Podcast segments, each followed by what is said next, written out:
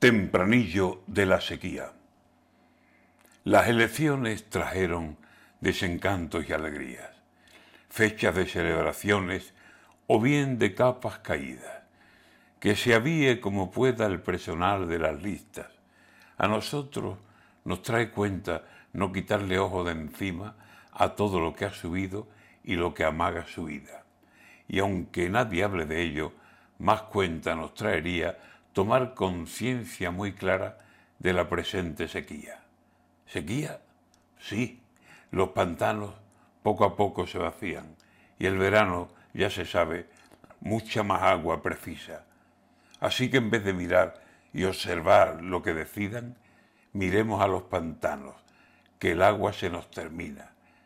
Y como nos falte el agua, a ver quién viene de arriba a solventar el problema.